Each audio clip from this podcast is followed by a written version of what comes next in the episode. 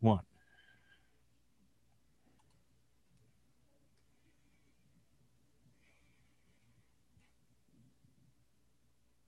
It's time for the Talent Talk Radio Show, brought to you by People G2, a nationwide leader in background checks and employment screening solutions. People G2 gives their clients access to the best human capital management and due diligence tools available. They are dedicated to helping their clients with all of their people related decisions. To learn more, go to www.peopleg2.com. Talent Talk centers on the topics of talent recruitment and management, leadership development, company culture, and employee engagement. These are all timely topics for CEOs, entrepreneurs, HR professionals, and business leaders.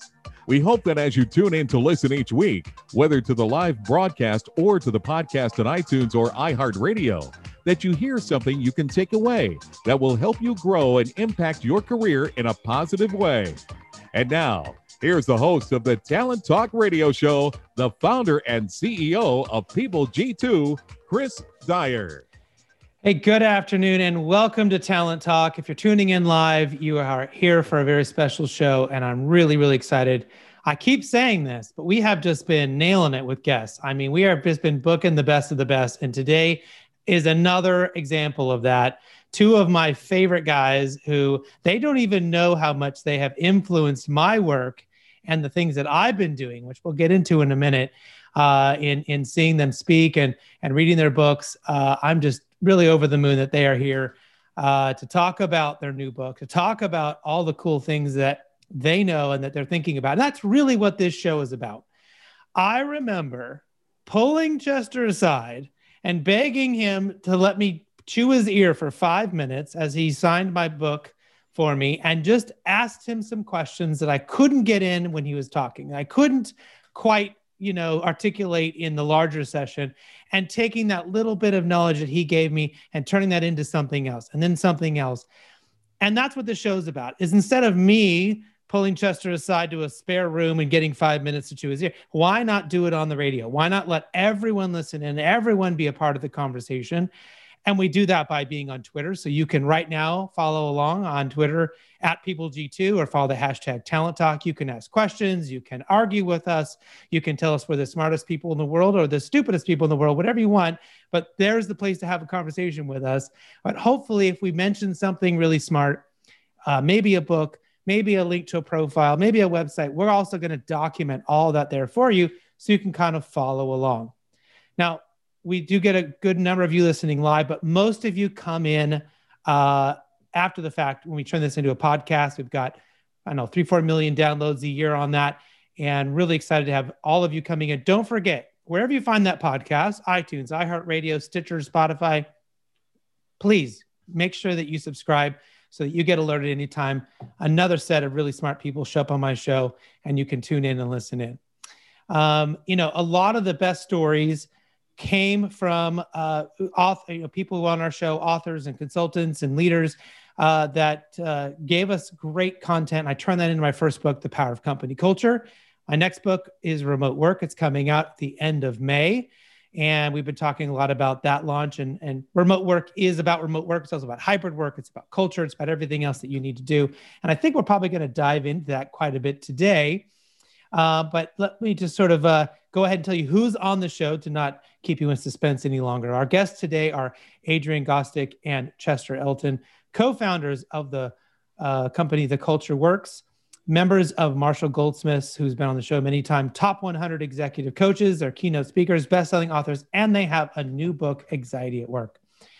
Uh, guys, welcome to the show today. Thank you so much for being here. Well, we're delighted to be here. Uh, this is Chester, and I'm delighted to be with my good friend and, and partner in crime, Adrian Gostick. We've been writing for for 20 years together. So I'll pass it to you, Adrian, so they know what your voice sounds like. All because right, well, those dulcet tones. Dulcet you know? tones. That's what people have often said. Yeah. Chris, we're, we're thrilled to be on the show. And uh, thank you so much for letting us share a few ideas today. So I will, I'm going to talk about your one, the first book that I ever saw that I came into contact with. Now, those of you who are listening can't see this, but if you're tuning into the video, I have this book here all in, and you can see all of these little post-it notes of things that I thought were interesting the first time I read it. And and and that took me to so I saw Chester speaking, and I will say, here's this guy in all orange throwing things at the audience and like who is this guy? What is what, what, this is ridiculous. I'm i'm here for a serious conversation about culture. And it turned out he was uh, right on target and i was really happy i i listened to him speak. But in looking at the book I, I was at a point where i was saying i want to change my company I want to do something different. I know my culture is broken. I know I cannot sustain what we are doing right now. But what the hell am I supposed to do? What's the right answer? Right? If I'm going to change, what do I become? Right? And so it felt like that the book that you two wrote uh, really started me in a path to say, okay, here's some clear things that I need to think about here are five things that I want to go back and try, I want to do. And here's three things I think you guys are crazy and I'm never going to do that. But now I you know I can understand, but you start to make that kind of dialogue with yourself and start trying to figure things out. How how did you guys even get started in this? How did you, you know, kind of become what you've become? Maybe kind of maybe one of you can start and the other one can kind of pick up on that. But what does that journey look like to to learn all of that? Well, I'll, I'll jump in then, Chris. Uh, Chester and I, we've been for more than 20 years now, as he mentioned, writing together. We began with writing about recognition, wrote a book called The Carrot Principle. Uh, mm-hmm. Uh, we'd, we'd worked a lot in employee recognition, building programs for organizations. And when we began writing All In, uh, we just formed a company of our own about 10 years ago. And our clients were really leading us to say, look, you can you can talk about employee engagement, employee uh, in recognition all you want, but if the culture is not right in the Cincinnati office or the you know or this team or this division, then nothing's right and we began studying this concept of team of, of team culture and organizational culture. Conducted a huge research study for all in with willis towers watson and had a lot of the data that said especially in the worst of times what companies do to to really differentiate themselves. Our work then uh, over the last few years we went to teamwork with a book called the best team wins. And chess uh, maybe you could help them help everybody understand where we went with gratitude and anxiety next yeah, it's been it's been a great journey, and uh, you know our partnership has lasted more uh, longer than a lot of marriages, so it speaks well of our our relationship. Yeah, we we, we went into uh, leading with gratitude, really kind of a, the Carrot Principle 2.0 in many ways, a deeper dive into the emotional connection at work. You know, we love the ceremonies, the traditions of traditional recognition. You know, where you present the plaque and so on. I think that's a important part of building a culture we took it to a deeper level with leading with gratitude in that how do you really connect with people emotionally? You know it's not as formal it's not as ceremonial and yet we think really really important that you connect on those levels on seeing what's going on and then expressing your gratitude in a very meaningful way. Well that book came out right before covid uh, hit last year. Timing was perfect for that kind of stuff. And of course your publisher always asks you what are you working on next and Adrian and his son, uh, Anthony, had been working on anxiety in the mm. workplace and uh, brought it to HarperCollins and said, uh, and they said, look, we love it. It's very timely. How fast can you write it? And so it, it comes out May 4th. May the 4th be with you. So it's easy to remember. And um, they really are not polar opposites as you might think, Chris. You know, people say, well, geez, you went from gratitude to anxiety. Isn't that kind of a 180 degree shift? It's really not. In fact, the eight um, strategies that we have in uh, anxiety at work, the eighth strategy is using gratitude to tamp down your anxiety. You can't be in a state of uh, gratitude and a state of anxiety at the same time. Right. And so we, as we looked at leaders that led with gratitude, they created great cultures. They created safe places to work. They created the trust that allowed people to come in and say, "Hey, uh, I'm overwhelmed. Uh, you know, I, have I've got some anxiety. I need some help." And um, and what really drove us, right, Adrian, was the stigma that's attached to anxiety. You, you can talk about pretty much anything else, right? Or, you know, you, we often say, we, if you say, I've got the flu, they say, please don't come in, right? or, you know, I, um, I was skiing and I, and I, you know, broke my leg. I mean, some, every, somebody comes in and says, look, I'm just emotionally uh, overwhelmed. My anxiety levels are sky high. I need to take a couple of days. There's still that stigma that says, oh, Chris can't hack it. Right. You know, it, this is a tough job. We hire tough people. You know, suck it up. Right. So our our mission, our passion, really is to uh, remove that stigma to your point, give leaders the tools to a recognize it and how to deal with it, so you don't have the the turnover, the anxiety, the drop in production that so often happens when you've got anxiety in your culture. Long answer to a short question. Thank yeah, you no, for yeah. introducing me, Adrian. but you know, one of the things I'm kind of really curious about, I wanted to, to ask you too about first, before we kind of maybe dive into some of the, the parts of, of the new book.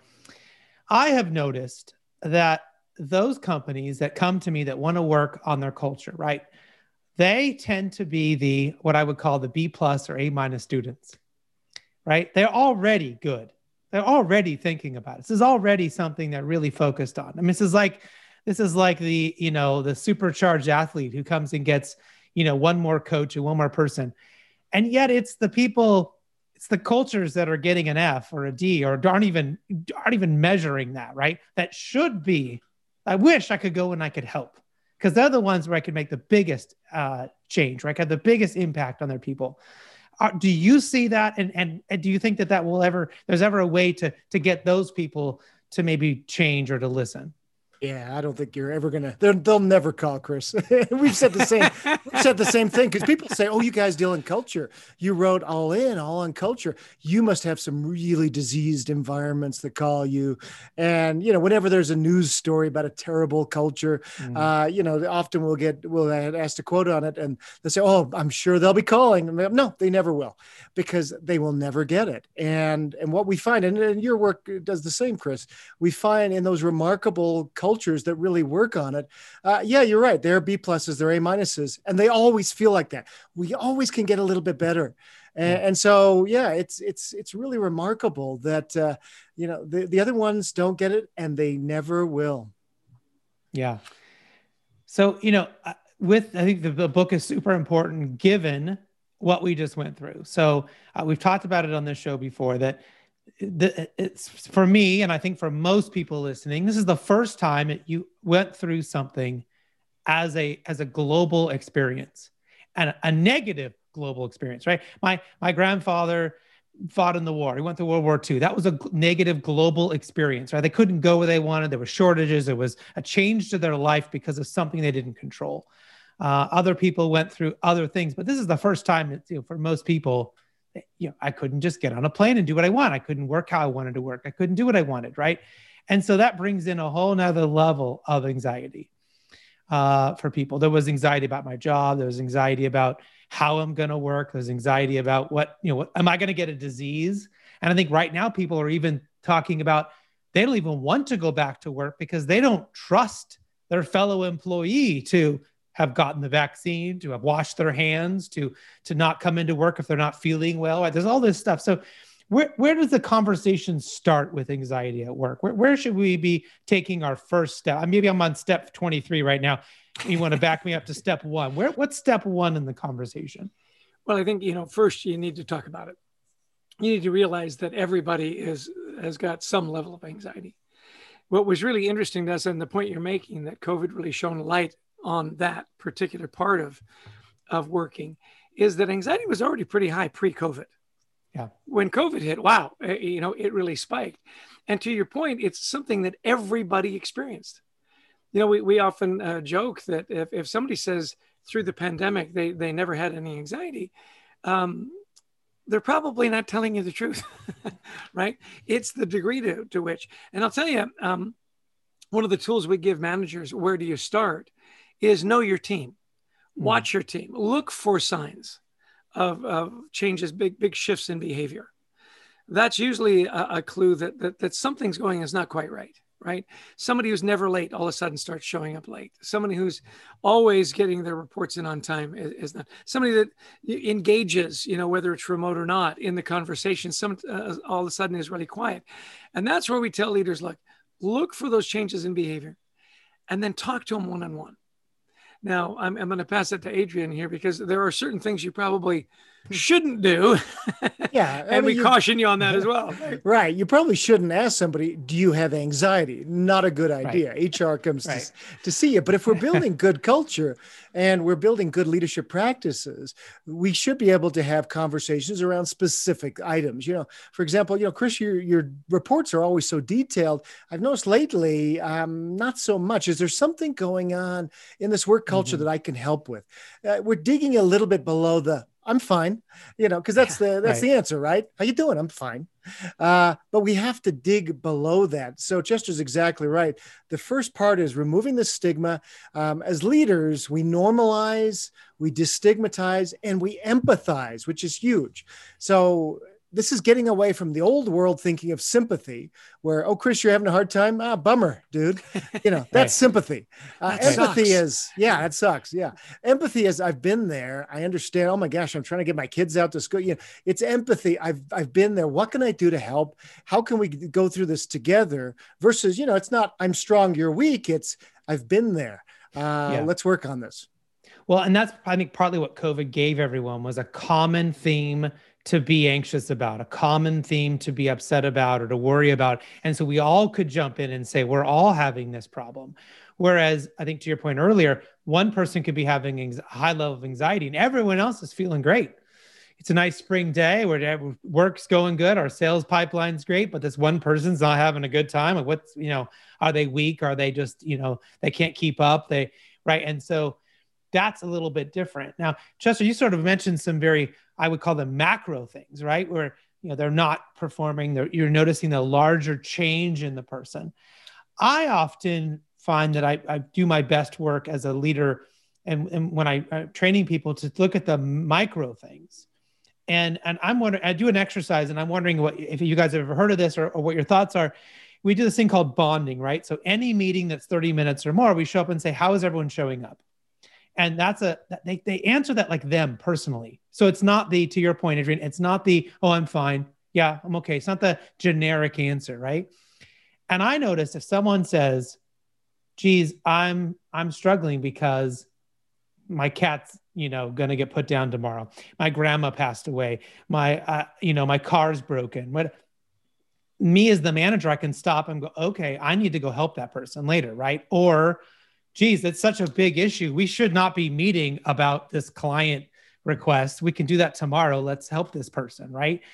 Um, and, and, then there's another exercise at the end where you ask how everyone's leaving to kind of get the temperature on the, the meeting. And then, of course, as the leader, you should shut up and go last, right? Because if if you show up and say, I'm super awesome. I'm I'm the CEO and everything's amazing. How are you guys doing? They're gonna be like, yeah, we're amazing too, right? So, what, what are your thoughts on that? And are there other exercises? Are there other things that we should be, maybe it's in the book, or we should be thinking about doing as leaders to uh, maybe kind of give ourselves the tools, right, the practice to do these things? Yeah, listen, we encourage leaders um, to really do as many one-on-ones as you can.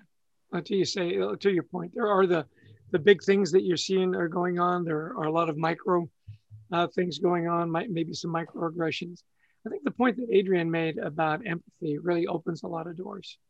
You know, one of the statistics that was just shocking to us is, and we have a massive database right now, over a million engagement surveys. We've done countless interviews. We have our own motivators assessment that uh, tells people what you're passionate about at work. Is that only one in 10 employees feel safe about talking to their boss about wellness or anxiety? One out of 10. I mean, that's that's ridiculous. And, and what they're saying is it's just not safe. Mm-hmm. You know, that stigma, if, if I talk to you about it, you're going to put it in my file, even though it's supposed to be confidential. It never will be. And I'll never get the promotion I really want because you're going to see me as broken and weak. So, this idea of the empathetic leader, one of the things that really opened the door to people having confidence to talk about that is when the leader was transparent about her own anxiety or his own mm-hmm. anxiety. You know, this is what I went through. And it's okay. And to Adrian's point, that's that's the difference between sympathy and empathy.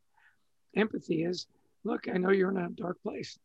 I've been there too. Let me let me come down with you and sit down. So so let me this. let me let me challenge that for a second because I I do agree that all those moments right where we can connect with somebody and we can maybe if we do have a common story right we we've been in that we can empathize with them But I think the challenge is that for most people, we cannot empathize. We have not actually walked in their shoes. We have not actually had this issue. And I'll give you an example. I had a woman on my leadership team come to me and say, I'm really struggling. My spouse has just been stationed overseas in the military. I'm I'm, you know, raising two really young kids. I actually think she was just about to give birth to one. She's got another one that's running around the house, you know. And she's like, I'm really struggling with everything that's going on. And she wanted me my help. And I said, you know what? I'm the last person to help you. mm-hmm. I've never had this happen. I don't know. And, th- and this was the moment where I stopped having so many one-on-ones. Hmm. And we started having, if someone was struggling, we got them with people who were like them, who they could have conversations with, because there was several other parents who had been in this position in my company who could give her great suggestions, right? Who had yeah. empathy right? And, so and by the way, yeah, absolutely great getting her connected. I mean, we see this with soldiers coming back for more, right? They yeah. we've gone through all these ideas of do you put them with a, a, a therapist or a senior officer? No, you put them with uh, you put them with people who are like-minded. They've gone through similar things. Yeah. Now, with that said, I still need empathy from my manager. Now, it may not you may not be able to say. In fact, I don't want you to say, "Oh my gosh, yeah, I had the same thing where I was having a baby." No, that's silly. but you can, you know, talk about I understand what it's like to go through hard things. What can I do to help you? And really to be there for them. Right.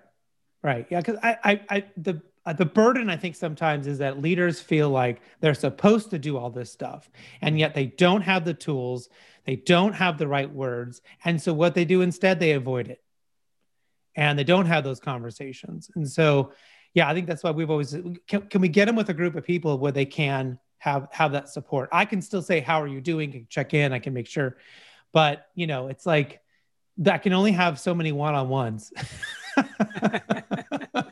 Before, period. Let alone when I'm not no longer effective, right?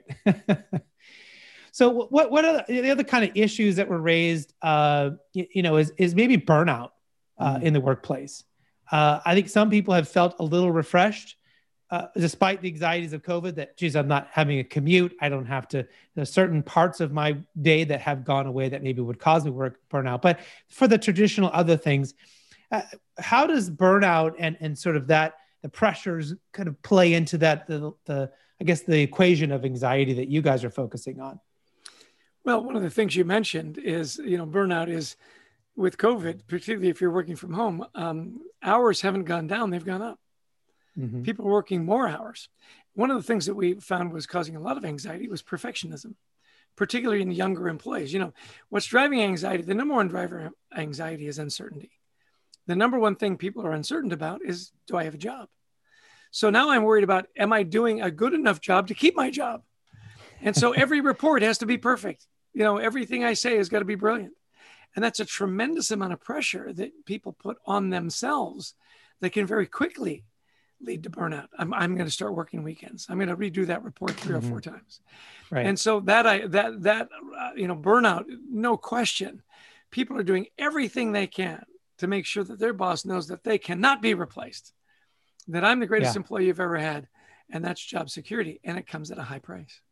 And that's really really hard to do. But we're going to take our first, our, one and only commercial break here, real quick. Give everyone a chance to get a sip of water and uh, take a deep breath. And we'll come right back with uh, Adrian and Chester, uh, the uh, author, co-authors of Anxiety at Work, and we'll be right back after this quick commercial break.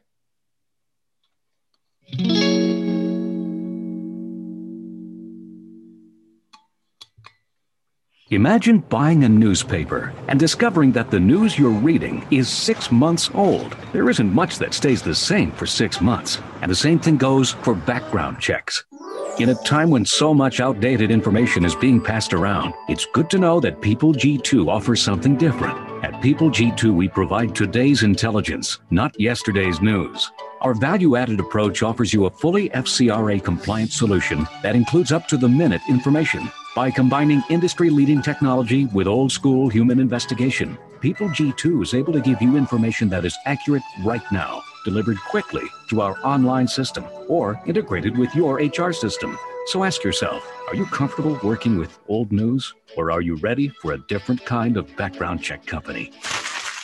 Visit peopleg2.com or call 800 630 2880. That's 800 630 2880 or peopleg2.com. Welcome back to the Talent Talk Radio Show. Don't forget to subscribe at talenttalkradio.com. You can never miss another episode. And we're back here with uh, Adrian Gostick and Chester Elton. And we were just talking about younger employees and anxiety. And you know, I remember it was a really you couldn't you couldn't go to a conference without there being 19 sessions on millennials, right? um, and, and, and, thank God that started to go away. Uh, now we're talking about something else, but you know, it there, but there really was this thought that millennials specifically were told in school and told by their parents that they were going to save the world, that they were the generation that could solve climate change and and and and eradicate racism and all of all of the society's ills could could be solved by them. They were our thing, right? And then they got to work and realized that they had absolutely no idea how to do that. They couldn't do that. Most of them were not in any position to do that.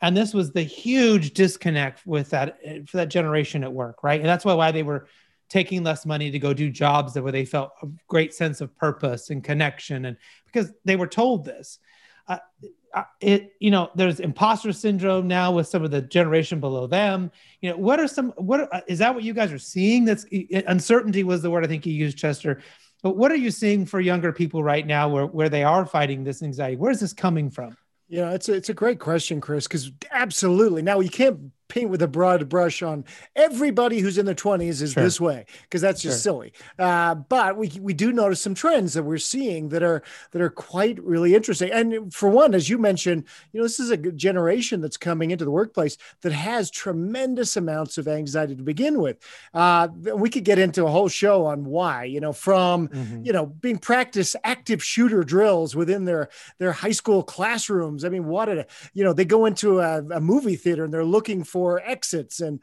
where shooters will come in. These are the things they live with. These these poor folks that we have we have created anxiety, and not to mention you know devices the handheld devices that are that are creating this so we could get into a lot of that but right. what we do know uh, and we interviewed dozens of millennials and with 20 year olds we really could, should call it for anxiety at work what they told us to a person was we talk about anxiety and mental health all the time. I mean, not just once in a while. Almost every conversation we have with each other, we talk about mental health. And we know not to talk with you guys about it because you don't talk about it ever. Um, and so it's really interesting. They're coming into the workplace feeling the stress and anxiety, mm-hmm. and they know you can't fix something you don't talk about but we just don't talk about it. And so, and that's as you mentioned earlier, Chris. That's one thing. This, if this pandemic does have a silver lining, it's we've all had this shared experience of heightened, you know, anxiety, depression, mental health issues that have gone on that are starting to just make it acceptable to talk about it. Yeah, I mean, I think that's a silver lining for uh, COVID for sure is that it's, it's given us a common conversation.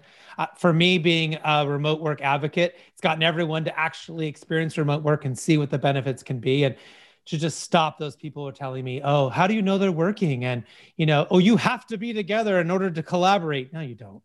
Uh, you know, you don't have to be sitting next to someone to be able to brainstorm with them. You know, it's just these sort of silly things that people get in their brains, but I guess how do managers then, if if, the 20 somethings are saying that everybody else isn't really thinking about it and they're not going to talk about it, how can managers begin that conversation to maybe alle- alleviate some anxiety at work? Because there always is uncertainty. Whether or not you have a job is always a question mark. Whether or not the company is going to exist tomorrow is kind of always a question mark. Um, so how, how do we find a good balance there? You know, part of that is, just uh, frequent communication. Just let people know. You know, uh, voids get filled, and you know the old adage that uh, no news is good news. Uh, that's not true. you know, yeah. when we don't get news, we assume the worst, right? We fill those voids with rumor, innuendo, and fear. I think you know the the thing, and I, I keep coming back to this is transparency. If you don't know, just tell people you don't know, and you'll tell them when you do know. Right. That fills the gap, right? Um, this idea too, and this kind of goes back to some of the conversation we had earlier, is do I have an ally at work? Do I have someone that can that I can talk to? Like you said, it may mm-hmm. not be your boss. Now, and before we leave the, the boss thing, th- there's one great conversation we had. In fact, we were talking to him earlier uh, today, Chris Rainey, uh, with his staff, when he finally admitted that he'd suffered for years with anxiety, that he'd hidden from his, his business partner, his best friend, his, his, his family, his wife, even. That once he admitted that that was an issue, it opened up the opportunity for everybody to talk about. Now we asked him, we said, well, look, you're, you're a case where you understand it intimately because you lived it to your point, you know, he, he's not an, an expectant mother with a, you know, a, a three-year-old running around the house. He could relate to that part of the business. Right. So when, when he talks about creating this safe place, he said, as a, as a manager, to your point, you don't have to have all the answers. What your people are wanting from you is they want you to listen to your point, you know, you go through your exercises, you go last, and then you shut up and you listen. So when someone comes to you with, with issues that are causing them anxiety that may be way well outside your experience in life and any kind of expertise, the fact that you just listen and become an ally and say, look, uh, this is above my pay grade. There is a group, there's some people I know that would you like me to introduce you to them? Yeah. And find a safe place for you. That goes, you know, now you're building trust, right? now now you're an ally. You've created you know what amy edmondson is so famous for the psychological safety. It's okay to talk about it. Yeah. It's okay to talk about it with me. And you're you're, you're, you're, you're really kind of throwing in some of the, the big pillars of what make great company culture right? Transparency is one of them. Yeah being good listeners is another i mean be good active mm-hmm. listeners right listening to understand not listening to respond which was a habit i know i had early on right um, we talked about recognition earlier. That's one of the other pillars in my book. You know, you have to have a good recognition program. But the first thing you said, I want to make sure people didn't miss, which was when you don't know something, right? You fill it in with everything else you do know. People, uh, human beings, they don't know what they don't know. And you they don't unless unless you slow down and you're in a perfectly wonderful scientific, you know, situation, if human beings see two two bits of data and they don't know the answer, then they make up the answer in their head, right?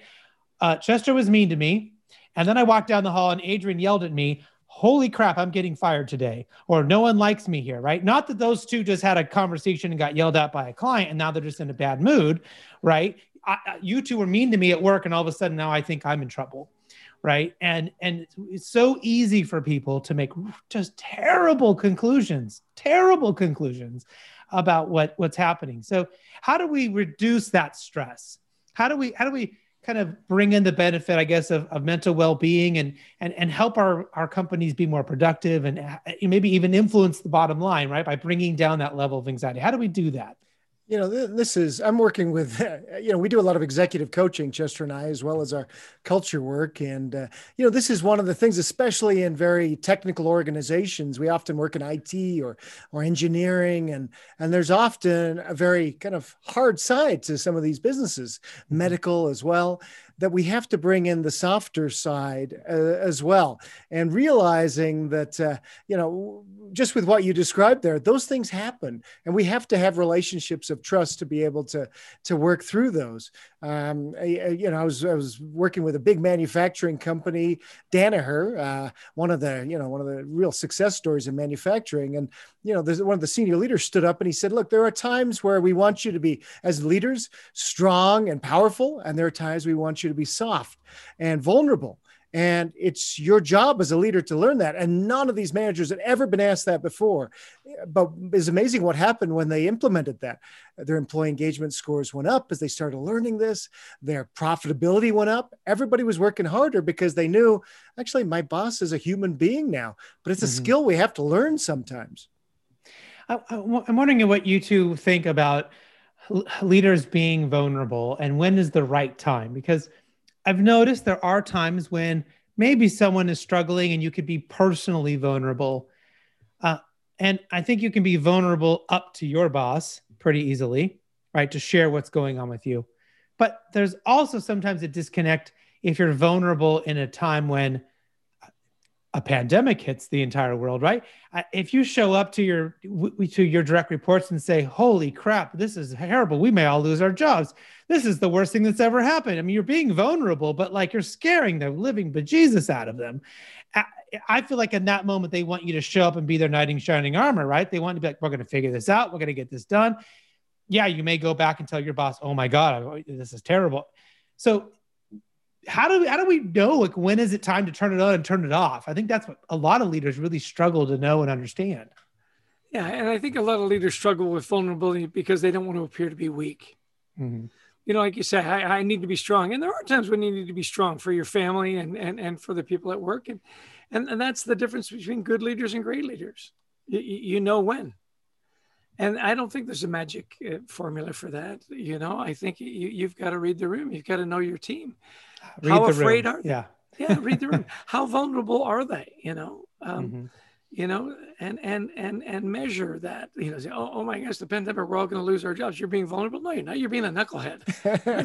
you know, come on. I mean, uh, there's there's yeah. never a manual that says, by the way, in a crisis, tell everybody you're going to die. You know, yeah. so uh, th- that idea of again, know your players, know who's strong, know who's not, know who you can kind of say, hey, we've got to step it up here.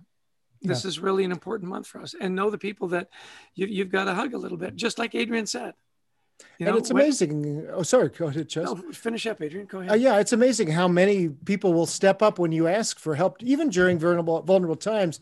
I remember working with one leader of a you know mid-sized manufacturing company, and he you know, it was at uncertain times. They were implementing SAP, that which is always hard, uh, making that big transition. Their their sales were declining. Their you know everything was sort of going wrong for them. And the CEO stood up and he said, "Look, you know, times are hard right now.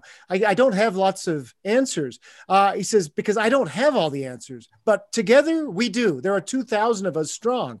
Uh, he says, "Alone, I'm one man, but together we can be Albert Einstein." I love that. And he says, So, what I'm going to do is I'm going to leave my door open. You will not see it closed for the next three months. If you have an idea, come see me. If there's somebody in there, wait.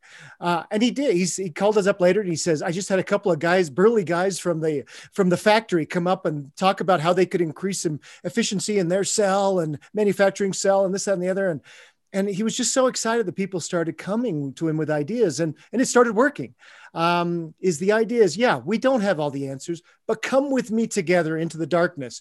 I'm gonna i'll never leave you. I'll be there with you. Uh, there's a lot of power that comes in that. Yeah i think one of the most courageous things a leader can say that's very transparent and very vulnerable is help. Yeah. Need yeah. your help.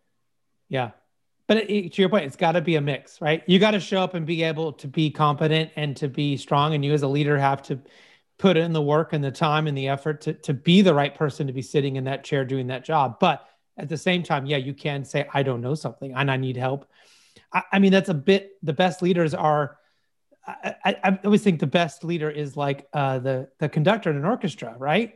They are proficient and they understand how to play lots of instruments and, and have a great understanding of music and theory, but yet they are conducting the best violin player and the best oboist and the best percussion, right? And and getting them to all sound wonderful. And and no one no one would ever say, well, that conductor is not the best trumpet player or is not the best harp player, right? They would never give them that sort of uh, criticism. It's their job to bring these incredible people together to, to, to do this amazing thing all at the same time and and at work i think if we take on that kind of persona we can think of ourselves in a better way. It's not our job to know how to do every job there or to do everything there right? It's it's to get people to to work well together to play well together and hopefully you know make the company better right?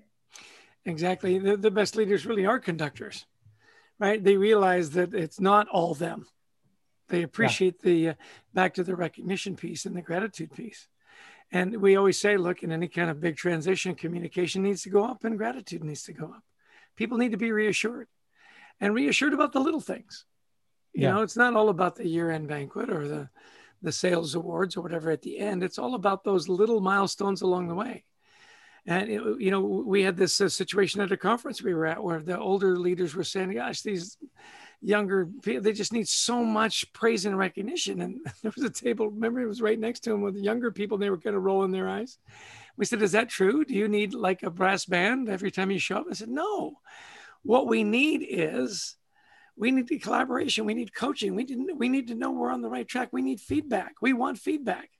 Yeah. And and and the numbers and uh, Adrian's a lot better with the numbers than I am. It's something like, you know, 65% of employees want feedback right? Yeah. They want that feedback. And yet the majority of managers don't want to give feedback because they don't want to have that confrontational kind of conversation. So they said, look, we're not asking for for praise, you know, love me, love me, love me. We want to know how am I doing? How am I doing?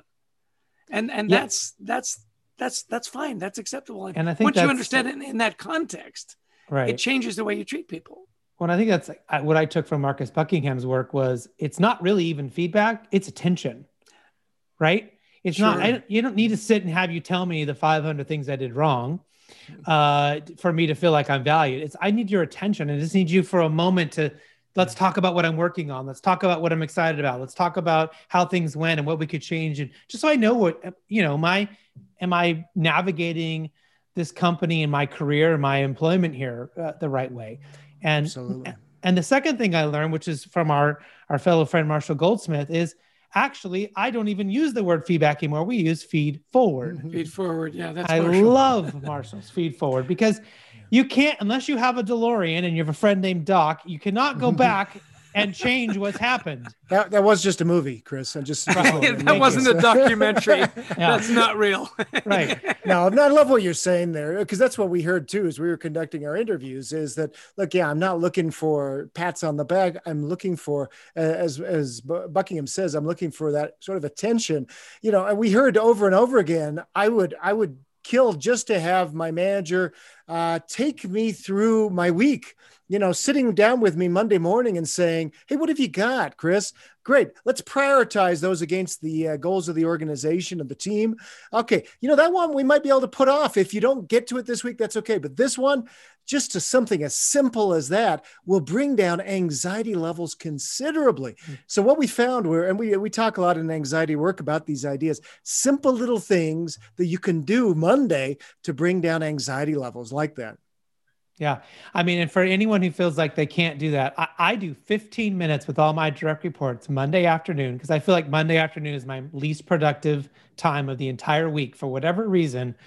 And so instead, I put my one on ones there because I'm now I'm engaged. I'm thinking, right? I'm not, you know, sort of slow or or unmotivated. And it's 15 minutes of what are you working on? What's your priorities? How can I help you? Do we need other meetings with other people during the week? What do, you know, just just creating that map for them right? And then because I'm meeting with all of them in a short period of time, all around the same time, I'm super locked into what they're doing and, and what's happening. And then every meeting after that, all week long, I've already, I as a leader, I've been front loaded, which is sort of an educational term, with what they're working on and what they're thinking about, so I can be supportive all week.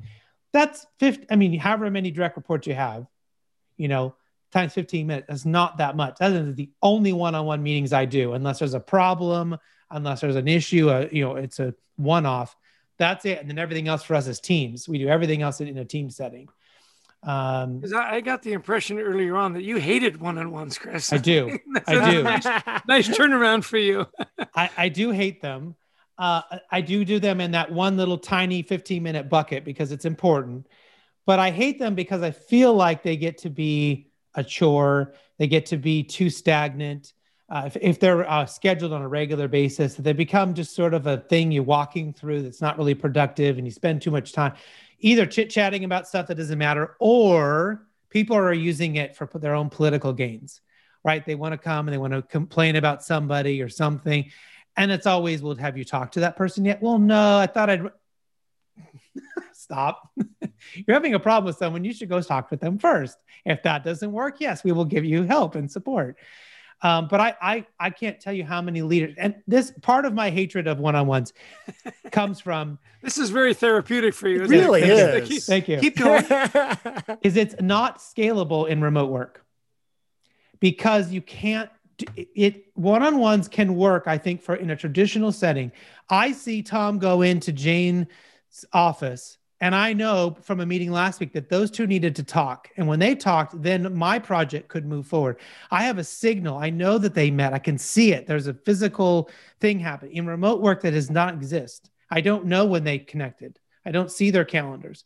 So instead, we have to make get that transparency we talked about earlier by having this in a team setting and removing one-on-ones because otherwise we don't have the cues we don't have the signposts anymore to know when is it my turn to move this thing forward or when can that person meet with me because i can see their desk i can see their doors open as you mentioned earlier with the other person you had so in a remote world, I think you have to eliminate them as much as possible. Well, here's the thing, though, Chris. That, that's what works for you. Exactly. And and and we don't we don't say in the book. By the way, if everybody does it this way, you're going to have success. Right. What we do say is, and you you've you, you've agreed. Read the room, know your team, know yeah. when you need the one-on-ones, and and find out what works for you. You know, uh, if you're managing a bunch of engineers, you're going to do that a lot differently than if you're managing a bunch of salespeople or right. R and D. You, you, know what I mean? So I, I, think that that opinion that you've got is really valuable, and hopefully there's some takeaways. That may not work for everybody, and that's okay. Of course, of course. and that's okay. What was yeah. interesting is yeah, I share an office with an, uh, a telecom company. And when the pandemic hit, I had a chat in the parking lot with a few of the customer service people who were basically in tears that they couldn't come in anymore and be together. And, and you know, how are we going to have that? And then I bumped into the IT guys who thought Christmas had come early. It's like we're all going home and we will never see another human being. This is the best thing that's ever happened, you know. And so Jess yeah. is exactly right. Yeah, we can't assume that all our people are the same. You have to read the room, you have to get to know your people and what really motivates them. Yeah. And I think you just have to continue to create the signpost. Because if I walk into an office and my boss is standing there holding a dry erase pen in front of a dry erase board and motions me into a meeting, I know we're probably going to have a meeting and we're going to brainstorm, right? I mean, it's very clear what's about to happen. Um, but that doesn't right now, anyone who's doing remote or hybrid work or as that's happening, you have to recreate that somehow. And it, it, you lose that thing, which is okay. It, it, can, it can work even sometimes even better to not have to rely on those sort of hints. But you have to read them, you have to create those intentional things. And Chester, as you just mentioned, like my sales team has a very standing meeting, right? Every Monday morning, they what are they working on? But my research team, they're working asynchronously in Slack and they just talk to each other. They'd be happy to never see each other. They just, right, right. Oh, where did I leave off and what are we doing? And they're just, they're tickled pink that they don't have to be on any meetings. You know, they just work and send each other notes all day long. So, but you have to create what's, what works well for your team. How can they be most productive? Exactly. Exactly right. So, what have I failed to ask you about that you think is really important in your book? What is maybe what is one or two things that we, we maybe we should have hit that you you want people to know that they're definitely going to be exposed to or be able to learn about uh, when they check out your new book, Anxiety at Work? Well, I think that you know a, a big takeaway. I hope that your listeners get is that they're not alone that this is something that pretty much everybody is suffering from uh, at some degree. Mm-hmm. That there are allies out there. That it's okay to be vulnerable, and and and I get that it's scary at first. The the people that we interviewed, particularly leaders that you know were very hesitant to become vulnerable because they thought people would think less of them, that they were weak, that they weren't qualified. Once they got vulnerable, once they talked about their anxiety, found that almost universally people came up and rallied around them in fact, the most common thing they said was, "Me too, me too." Mm. Thank you so much for for for sharing that with me, for giving me permission to share the same thing. So, I would hope that one of the takeaways for the listeners of your your podcast today is, "Hey, you're not alone," because when you struggle with it alone, that's really hard. Yeah. When you've got help, when you've got an ally, when you've got you know confidence that people really do care about you and want to help you, that that lifts a big a big part of the load.